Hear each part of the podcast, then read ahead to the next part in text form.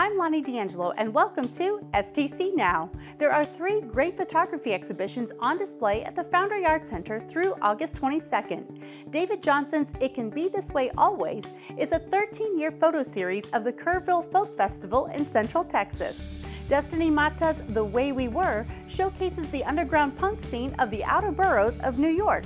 Bridget Murphy Milligan's Wonder Tales, The Imprints of Child's Play, celebrates the spirit and complexity of childhood.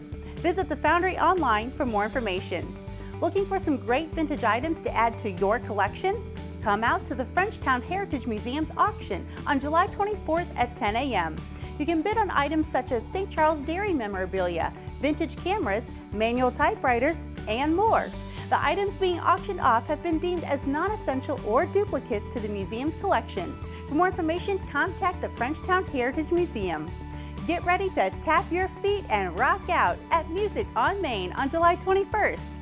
Taking place every third Wednesday of the month through September, these free concerts run from 5 until 7:30 p.m.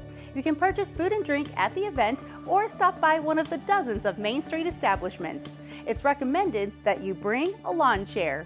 For more information, visit discoverstcharles.com.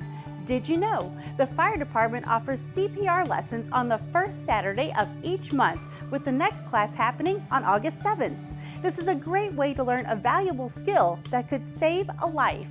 For more information and to sign up in advance, contact the fire department. Be sure to also follow us on Instagram. I'm Lonnie D'Angelo, and this has been STC Now.